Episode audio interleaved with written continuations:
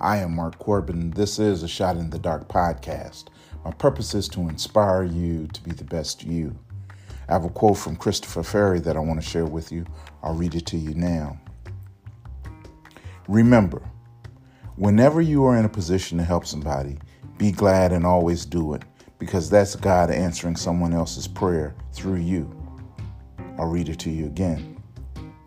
Remember, whenever you are in a position to help somebody, be glad and always do it because that's God answering someone else's prayer through you.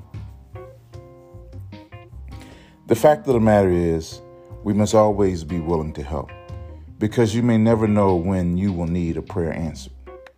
Let's add some scripture. John chapter 14, verse 16.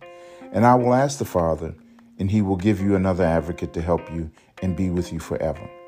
I am Mark Corbin. This is a Shot in the Dark podcast. I believe something wonderful will happen today.